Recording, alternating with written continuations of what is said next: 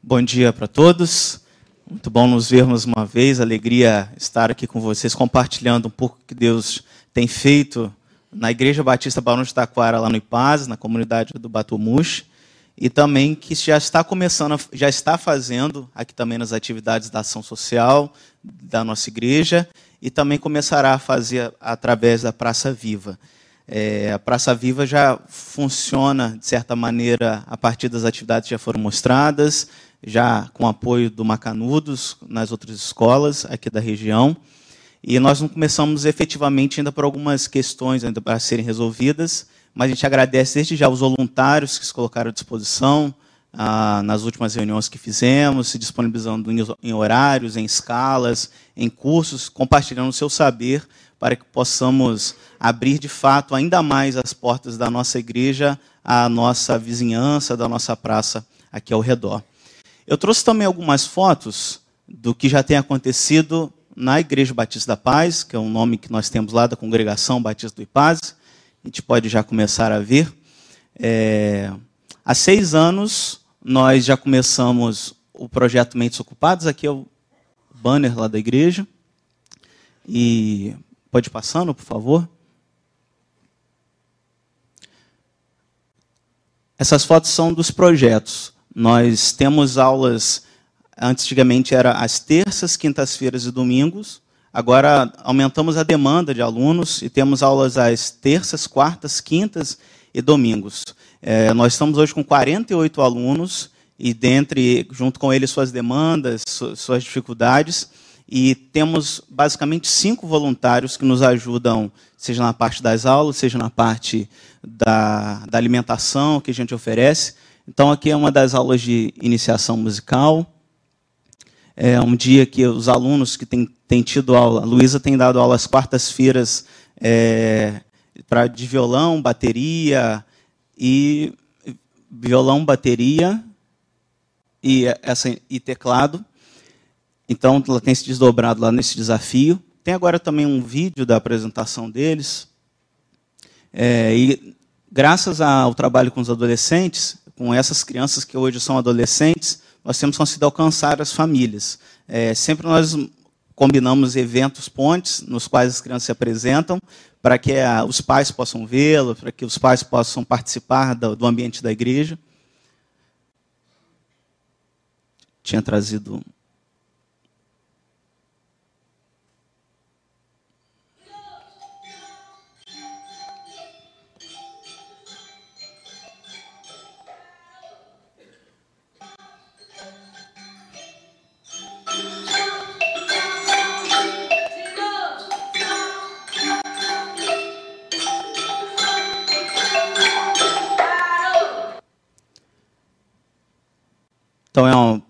parte da gente despertar os talentos através da educação musical de forma mais primária.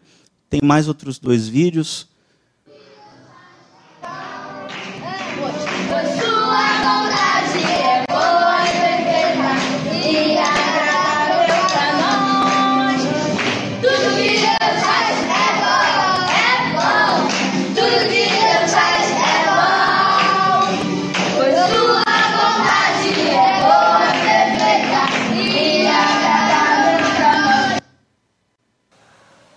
E no início agora de agosto, nós começamos uma campanha para a compra de um mobiliário no, novo para o berçário e para a EBD infantil, que eram demandas, as crianças que cresceram, os materiais que tínhamos já estavam bem ultrapassados, bem socateados, e a gente tem imagem de como ficaram as salas, para que agora nossas crianças possam ter um, um conforto maior. Então a própria igreja se envolveu para a aquisição desses materiais. Para que a gente possa oferecer mais conforto e dignidade aos nossos alunos. É, há dois anos, basicamente, o calendário da igreja que a gente se programa de um final de um ano para o outro fica inviabilizado pelas ventanias que passam por lá. Então, a gente é um calendário inteiro e que aí não consegue executar por conta de, às vezes, ficarmos sem podermos ir lá, sem podermos nos encontrar. E a partir desses eventos, então, do projeto Mentes Ocupadas, é a maneira que nós temos de trazer essas crianças. Muitos desses adolescentes que estão ali chegaram pequenos, há seis anos atrás, e hoje já estão envolvidos num trabalho de adolescente que tem se desenvolvido lá por um casal de líderes também, Pode ir passando, por favor. Agora um pouco mais das atividades da igreja em si. É, esse ano nós tivemos um curso do Hagai, que é aquele curso de liderança. São quatro módulos, já tivemos o terceiro agora em fevereiro. Então, são membros da igreja e de igrejas vizinhas, igrejas próximas, uma forma também de contribuirmos com a formação de liderança no bairro. Temos o mês das famílias também, conseguimos realizar. É, temos algumas pessoas que vão nos abençoar. Pode ir passando, por favor. Apresentação de bebê. Crianças que vão chegando junto com seus, seus familiares que nos visitam.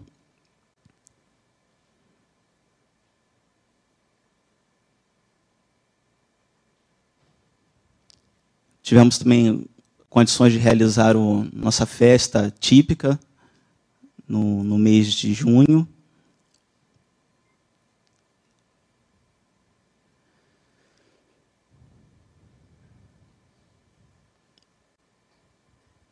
Fizemos, realizamos a festa do amigo, no, também no final do mês de junho. Nós temos uma característica de termos muitos visitantes na igreja, até por conta do, da atuação do projeto, da penetração do projeto nas famílias do bairro. Então, nós foi um dia de muitos visitantes. Esse é um trabalho que está sendo realizado com os adolescentes, por um casal de líderes lá.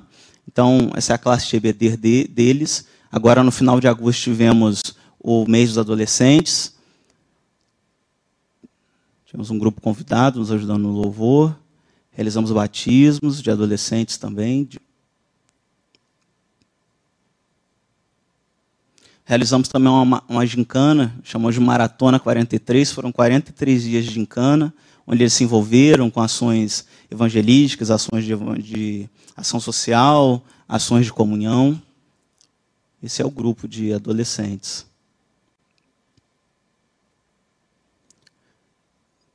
Então agradeço a Deus mais uma vez a oportunidade de servirmos juntos, enquanto Igreja Batista de Barão da Taquara, lá no Ipaze. Os desafios são grandes e Deus tem nos dado condição de poder, através do apoio, a generosidade dos irmãos aqui, da cooperação de todos aqui, podermos estender o reino de Deus, podermos também fazer com que o, o Batomuxa, através da igreja, da nossa igreja lá, possa abranger o reino de Deus, possamos ajudar a implantação do reino de Deus lá. Eu queria também compartilhar, um, nesse pequeno tempo que nós temos, um desafio que estamos vivendo. O pastor Novaes nos convidou para aproveitar e falar também nesta manhã. Nós estamos num mês característico, esses meses de setembro, outubro e novembro, nós estamos pensando em meses que evocam a educação na parte da saúde da população. Nesse mês de setembro, nós estamos falando do Setembro Amarelo, que é o cuidado nas questões emocionais, é o mês de prevenção ao suicídio. E eu quero ler um texto então da palavra de Deus que nos fala um tanto sobre o cuidado de Deus com o nosso ser, com nossas emoções. Vai parecer que para nós, segundo aos Coríntios 4, 8 a 10, que diz o seguinte: De todos os lados somos pressionados, mas não desanimados. Ficamos perplexos, mas não desesperados Somos perseguidos, mas não abandonados, abatidos, mas não destruídos. Trazemos sempre em nosso corpo o morrer de Jesus, para que a vida de Jesus seja revelada em nosso corpo. Vamos orar. Obrigado, Senhor, pela tua palavra, que é vida, que é alimento, que é refrigério e que é fonte de consolo e conforto para todos nós. Obrigado porque a tua palavra já nos promete o cuidado integral das nossas vidas, o cuidado integral de nossas famílias, de tudo que temos e somos. Obrigado porque podemos confiar no Senhor de todo o nosso coração, sabendo que é o Deus que cuida de nós. Oramos e agradecemos em nome de Jesus. Amém. Nossa sociedade tem sofrido cada dia mais. Quem de nós que mora aqui na região não se sente ameaçado por tantas questões, por, por uma pequena notícia, às vezes ficamos um pouco sensibilizados ou preocupados. São as pressões no mercado de trabalho, são as pressões da família, as demandas que se levantam, são questões entre os próprios familiares, são questões do país no contexto geral. E nós somos desafiados, então, a pedir ao Senhor que cuide das nossas emoções. Como falamos, então, esse mês do Setembro Amarelo surgiu porque a questão do suicídio é uma questão de saúde pública. A Organização Mundial de Saúde diz que a cada 40 segundos no mundo acontece um caso, fora os que não são subnotificados. No Brasil, tem cerca de 800 mil casos, e entre eles os jovens são os que mais são vítimas dessa situação. Há pesquisas que falam que de 8 a 10 de 8 entre 10 pessoas do mercado de trabalho, muitas delas já sofreram situações de ansiedade. Desse quadro de pessoas, cerca de 40% delas já tiveram que recorrer a um afastamento por questão de saúde. E, além disso, essas pessoas que precisam se afastar do mercado de trabalho ficam cerca de 100 dias em casa, aguardando para voltar às suas ações, às suas ações laborativas novamente. A Organização Mundial de Saúde diz que se gasta muito mais com transtornos emocionais do que com questões como câncer, por exemplo, diabetes e hipertensão arterial. Então, é mais do que necessário conversarmos sobre isso e reservarmos um tempo para cuidar das nossas emoções, de cuidar dos nossos desafios, cuidar das nossas questões mais íntimas, mais pessoais e nessa manhã eu quero convidar você a pensar na seguinte questão: que Deus cuida das nossas emoções. Vivemos numa sociedade onde somos ensinados a não vivenciar nossas emoções. Desde que olhamos para as nossas crianças, a criança cai no chão, rala o joelho a gente já manda que ela não chore. Como não chorar se está doendo? Como não chorar se sangrou? Nós vamos então coibindo as nossas emoções. Até uma música que diz aí que o homem não chora, Heresias 5,37. Como vamos fazer com isso? Todos podemos chorar, todos podemos expressar nossas emoções, todos podemos e precisamos ter um lugar para cuidar das nossas emoções, um lugar onde podemos ter um ambiente seguro de conversa, de confissão. O próprio salmista Davi fala que enquanto ele não abriu seu coração, enquanto ele não conversava, enquanto ele não confessava, os seus ossos eram como que apodreciam aos poucos. A palavra de Deus no livro de Tiago fala que precisamos confessar uns aos outros para que recebamos perdão. Somos, na verdade, nesse desafio de não demonstrarmos nossas emoções equilibristas de prato, como aqueles malabaristas no circo. Aqui podemos ser um personagem, aqui temos que usar um tipo de máscara, aqui precisamos nos vedar porque ninguém pode conhecer o meu coração, ninguém pode saber o que eu estou passando. E essa falta de equilíbrio das nossas emoções acarreta muitos prejuízos em nossas famílias, em nosso mercado de trabalho, em nossas, nossas crianças, adolescentes e jovens. Quando se lida na educação, a gente percebe que nossas crianças vivem como que um analfabetismo emocional, onde não sabem dizer o que estão sentindo, quando não sabem expressar o que estão acontecendo com elas, quando não sabem falar desde que vão se tornando adolescentes e jovens. Imagina se Jesus vivesse nosso tempo. Jesus não tinha dificuldade alguma em expressar suas emoções. Quando precisou chorar, ele chorou. Quando eram convidados para ir às festas, ele participava das festas, se alegrava, se divertia como qualquer outra pessoa. Se comesse demais, era chamado de comilão. Se bebesse demais, era chamado de beberrão. Já nós somos ensinados a não vivenciar estas coisas. Nossas emoções dão brilho à nossa vida. Vai aparecer para nós uma imagem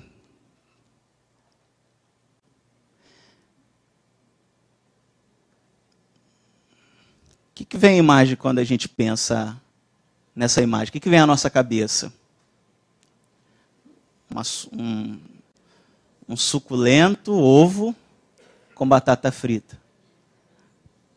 Talvez você já tenha visto isso, essa foto em outro lugar, e já está quase na hora do almoço, daqui a pouco, uma covardia. Mas isso aqui não é batata frita nem ovo. Isso é, são maçãs picadas com um pedaço de figo. Perdão, de pêssego. Muito bem colocado em cima de um pouco de iogurte, muito bem preparado. Talvez ganharia um prêmio nesses programas de Masterchef. Quando olhamos para isso, pensamos imediatamente que é um prato de almoço suculento. Porque nós aprendemos a interpretar a primeira imagem que vem às nossas, às nossas cabeças. E na nossa, nossa vida emocional também somos assim. Talvez marcas que nossos pais deixaram, que marcas. Pode tirar a imagem, por favor, para não dar fome. Marca que os nossos pais deixaram, marcas que vivemos na infância. E quando a gente olha para a palavra de Deus, a gente é desafiado a reverter essas coisas. Na nossa mente funciona como gavetas mentais as emoções e as experiências que vivemos. Alguém disse certa vez que muito do que vivemos com nossos pais, principalmente a figura do pai, define a nossa vida até os nossos últimos dias. O que vivemos nas nossas casas? O que vivemos em nossas famílias? As nossas marcas, alguém disse também, ou nós repetimos sem perceber, ou nós queremos a todo custo esquecê-las. Se não controlarmos nossas emoções, seremos governados por elas. Todos nós temos a nossa família ou aonde convivemos, aquelas pessoas que nós já rotulamos ou tipificamos na nossa cabeça. Não, não podemos falar essas coisas com alguém ou para dar uma certa notícia para aquela pessoa, a gente tem que se resguardar porque ela vai ter reações inesperadas ou reações que vão deixar a gente ainda mais desconfortável. Isso acontece quando não equilibramos nossas emoções. As emoções foram dadas por Deus para nós. Deus nos dotou de alma, de espírito. Deus nos dotou de um cérebro com tantas questões, com uma riqueza de ações em nossas vidas. A palavra de Deus diz em 2 Timóteo 1,7 que Deus não nos deu um espírito de covardia, mas de poder, amor e equilíbrio. Como temos sido enclausurados em tantas questões, porque não podemos expor aquilo que pensamos, não podemos expor necessariamente aquilo que estamos sentindo, quanto que a palavra de Deus nos convida à coragem em todo o tempo. Há um livro do pastor Ricardo Barbosa, pastor da Igreja Presbiteriana lá em Brasília, chamada, chamado Pensamentos Transformados, Emoções Redimidas. Nossas convicções cristãs não precisam ser repetidas como um mantra diariamente. Mas quando estudamos a palavra de Deus, quando vivenciamos a prática do Evangelho, essas questões, essas convicções mais íntimas nossas, nos ajudam nos momentos das dificuldades. A gente olha para a vida do apóstolo Paulo, alguém que viveu sem problema algum, sem nenhuma dificuldade, sem nenhum percalço, ele fala em vários momentos na palavra de Deus que a experiência que ele teve com Deus, a experiência fundamentada e profunda e convicta com Deus, era que ajudava para que ele não sucumbisse, para que ele não desistisse, para que ele não abrisse mão da sua fé, do seu chamado, daquilo que Deus e Senhor Jesus Cristo havia convidado para ele fazer. Emoção significa nada mais do que a ação da gente se sensibilizar. Ser sensível é importante para nós. Vivemos um tempo como que se a gente estivesse anestesiado. Podemos ver qualquer tipo de notícia, tem um filme chamado Hotel Ruanda, que fala daqueles conflitos sociais e étnicos que aconteciam na África. E quando foram descobrir o que estava acontecendo lá, mataram milhares de pessoas, um número incontável de pessoas. E alguém quer então chamar a ONU, quer chamar as redes internacionais de comunicação para que o mundo soubesse o que estava acontecendo. E aí alguém diz, em certo momento do filme, Olha, não precisa se preocupar com isso, porque a maioria das pessoas vão assistir o noticiário jantando, olharão essas cenas e continuarão com o seu jantar. Quantas vezes estamos anestesiados, sem conseguir chorar com os que choram, sem conseguir nos alegrarmos com os que se alegram, sem conseguirmos vivenciarmos o amor condicional de Cristo na vida dos que estão perto de nós? Então a palavra de Deus nos convida a manejarmos bem as nossas emoções. Você já parou para pensar que Jesus sentiu exatamente o que você sente? E que Jesus sabe exatamente o que você está sentindo agora? Não estamos sozinhos. Não passamos pelas nossas questões isolados, abandonados. O próprio Cristo gritou, bradou aos céus: Meu Deus, por que me desamparastes? Quantas vezes nos sentimos assim, desamparados, abandonados à nossa própria sorte? Mas Jesus sabe o que passamos. Jesus sofre conosco. O livro de Salmos é um dos livros mais honestos da Bíblia, onde o salmista Davi e tantos outros não tem pretensão de maquiar ou de mostrar personagens politicamente corretos, ou de mostrar homens e mulheres que estão maquiados, se apresentam plenos, porém carcomidos por seus dramas, por suas questões, por seus medos. O Salmo 69 vai aparecer para nós também. É um salmo de Davi. E ele coloca uma situação que Davi está vivendo, em que ele está em frangalhos. Versículo 1 diz assim, do Salmo 69. Salva-me, ó Deus, pois as águas subiram até o meu pescoço. Nas profundezas lamacentas eu me afundo. Não tenho onde firmar os pés. Entrei em águas profundas, as correntezas me arrastaram. Cansei-me de pedir socorro. Minha garganta se abrasa. Meus olhos fraquejaram de tanto esperar pelo meu Deus. Os que sem razão me odeiam são mais do que os fios da minha cabeça. Muitos são os que me prejudicam sem motivo. Muitos os que procuram destruir-me. Sou forçado a devolver o que não roubei. Tu bem sabes como fui insensato, ó Deus. A minha culpa não te é encoberta. Até quando choro e jejuo, tenho que suportar zombaria. Que situação é essa que o rei Davi está vivendo? De um total abandono, onde se sente mergulhado na correnteza de muitas situações, onde ele simboliza que como se estivesse se afogando em meio a um lamaçal, que ninguém possa socorrê-lo, que ninguém está conseguindo pegá-lo pela mão e fazer com que ele se reerga e reconstrua sua vida, onde a sua garganta está seca de tanto clamar por Deus.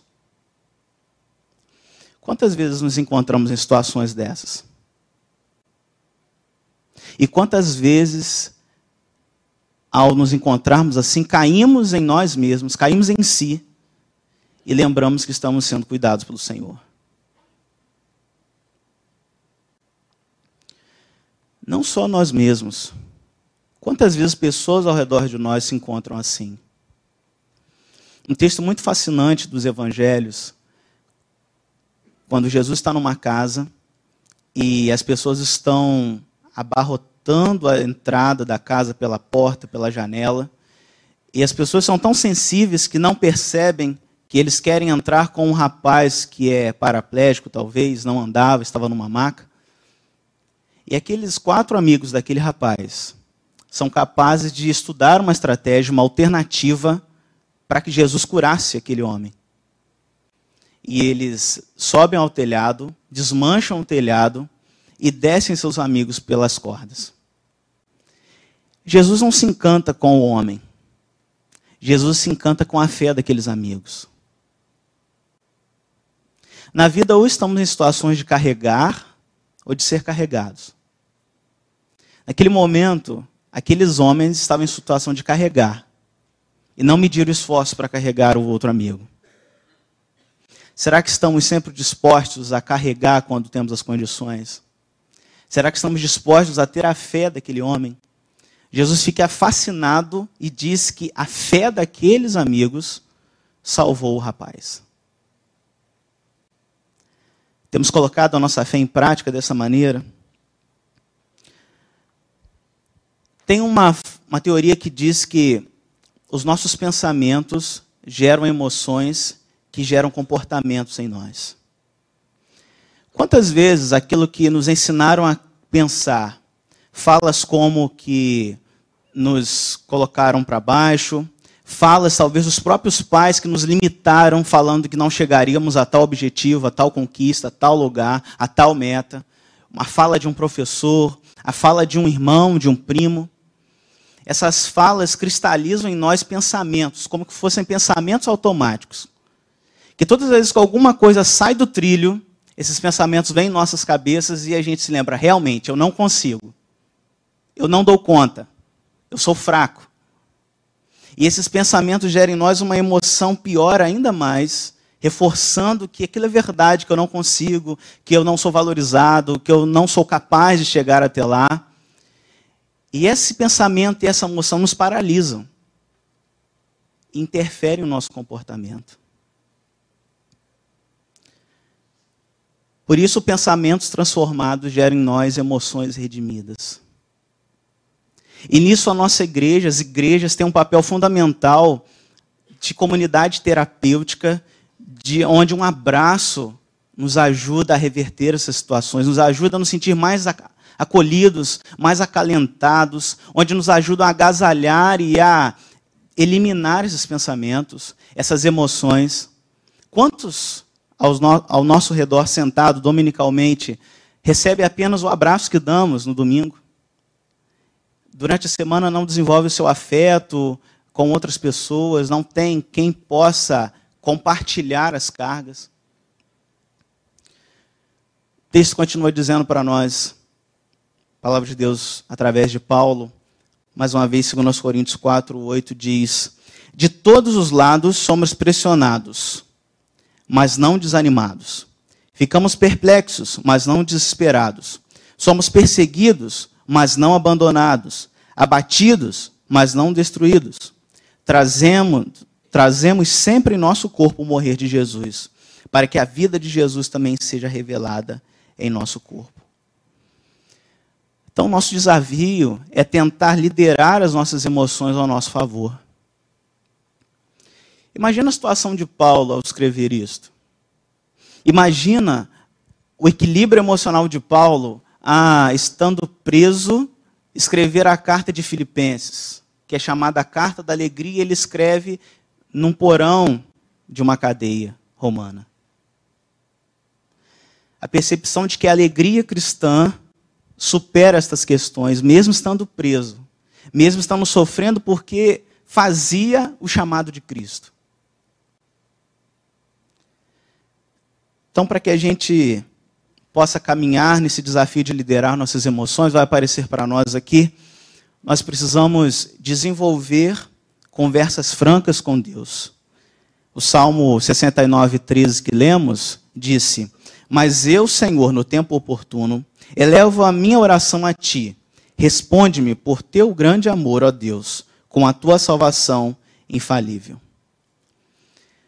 Se a gente não encontra alguém que possa ouvir as nossas falas, as nossas questões, temos o Senhor a nos ouvir. O livro de Isaías diz que o Senhor não está surdo para que não possa nos ouvir, e nem as suas mãos encolhidas para que não possa nos salvar. Há pensadores que dizem que o falar cura. O próprio ato de falar já é um ato de cura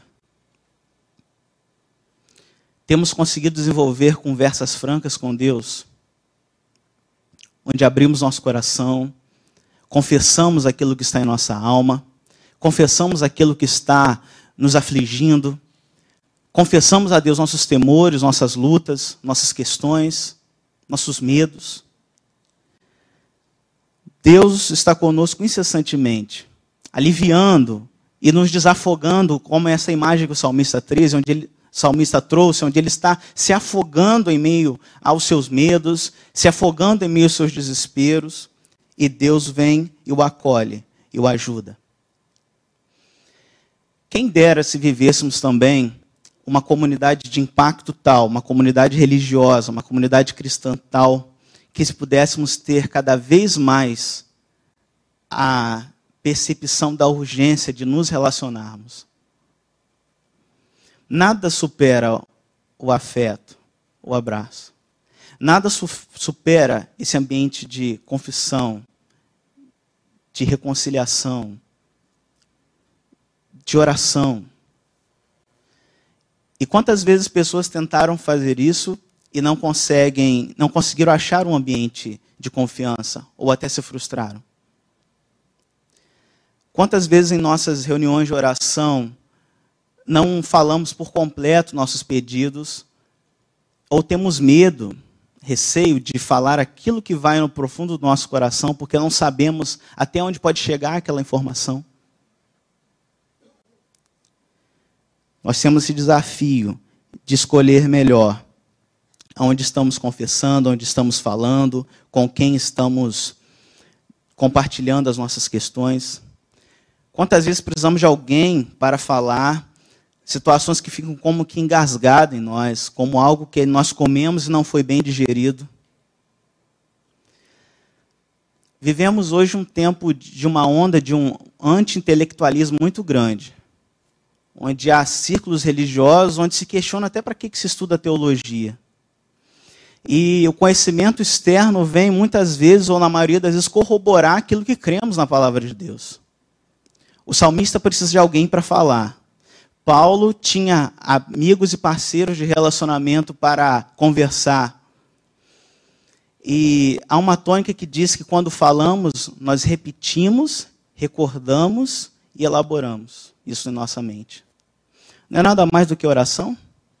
Quantas vezes nós passamos meses, dias, anos orando por uma questão? Estamos repetindo isso diariamente com Deus. Estamos recordando uma situação. E ao falar com Deus, estamos sendo curados. Ao falar com Deus, estamos elaborando aquilo que está nos machucando, aquilo que está nos dilacerando por dentro, aquilo que é a nossa maior angústia.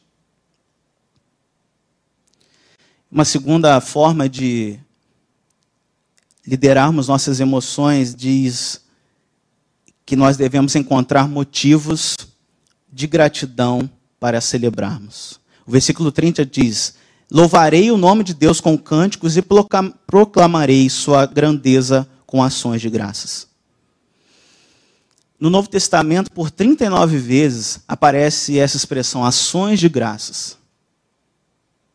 Não simplesmente agradecer a Deus, não é simplesmente dizer obrigado, Senhor. Mas ação, ações de graças é um estilo de vida. Quanta energia investimos em reclamar e murmurar? Será que Deus deu atenção ao povo mediante a travessia do Mar Vermelho, onde o povo murmurava e perturbava Moisés o tempo todo, e Deus fez a mínima aquelas murmurações sem, sem sentido? Quanta energia gastamos ao reclamar e não ao procurar soluções, não ao orar, não colocar isso diante de Deus, não alcançarmos a resposta, a resolução daquilo. Dar graças, viver em ação de graças é um estilo de vida. Quando agradecemos mais, sofremos menos. Alguém disse que a dor compartilhada é diminuída e a alegria partilhada fica maior quando falamos com alguém, quando falamos a nossa dor, ela diminui. E quando compartilhamos as alegrias, ela fica ainda maior. Deem graças em tudo, diz Paulo aos irmãos de Filipenses, aos irmãos de Tessalonicenses. Orem sem cessar, agradeçam incessantemente, agradeçam em todo o tempo. Qual a nossa atitude diante das situações da vida? Ó céus, ó vida, Obrigado, Senhor. Quantas vezes a gente poderia diminuir nossas energias, o gasto das nossas energias, quando olhamos os problemas como oportunidades para nos mudarmos, para sair do lugar comum? Alguém disse certa vez que o púlpito é para consolar, o, é para desconfortar os confortados e consolar os desconsolados. Quantas vezes a palavra de Deus nos tira do lugar comum? E quantas vezes a palavra de Deus também é alento, é consolo, é cura para nós? E por fim, para liderarmos melhor nossas emoções, nós precisamos mudar nossa perspectiva de vida. O salmista diz nos versos 30 e 32: Louvarei o nome de Deus com cânticos e proclamarei sua grandeza com ações de graças. Os necessitados o verão e se alegrarão a vocês que buscam a Deus, vida ao seu coração. Quando nós ficamos presos àquelas coisas que falaram para nós, ou aquela forma de pensar constantemente, esses pensamentos como que automáticos, é como se abríssemos a gaveta da nossa mente e só enxergássemos ali nos primeiros potes, aqueles potes menores que estão na frente, a gente só conseguisse enxergar esses pequenos potes e não pudéssemos ver os potes que estão lá atrás, que são os potes da nossa coragem, da nossa perseverança, das nossas qualidades. E só conseguimos enxergar esses primeiros potes do não, do não consigo, do não dá certo. Meu pai já havia decretado, a minha avó havia falado. E quando mudamos nossa perspectiva de vida, o Evangelho nos chama a mudar de lente, mudar de óculos. Quando nunca usamos óculos e pela primeira vez colocamos, é como se abrisse o nosso horizonte. O Evangelho faz isso conosco. Nos convida a mudarmos de perspectiva. O salmista começa ali como que numa via crucis, reclamando, chorando, lamentando, afogado, dilacerado, até que no final ele já está tomado por um profundo senso de gratidão a Deus. É um modelo de vida para nós. Que o Senhor nos ajude a olhar o que há de bom ao nosso redor.